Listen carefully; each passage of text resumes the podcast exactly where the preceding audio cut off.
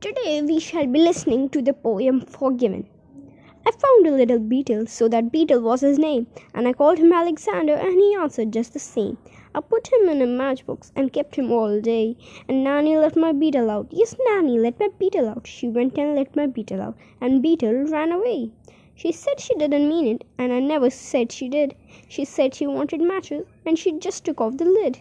She said that she was sorry, but it's difficult to catch an excited sort of beetle you were mistaken for a match. She said that she was sorry, and I really mustn't mind, as there's lots and lots of beetles, which she's certain we would find.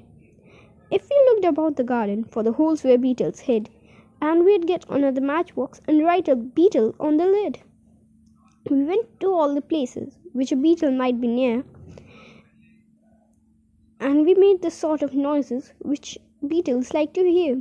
And I saw some kind of something, and I gave a sort of shout, "A beetle house and Alexander Beetle coming out!" It was Alexander Beetle, I'm as certain as can be. He had a sort of look as if he thought it must be me. He had a sort of look as though he ought to say, "I'm very, very sorry that I tried to run away."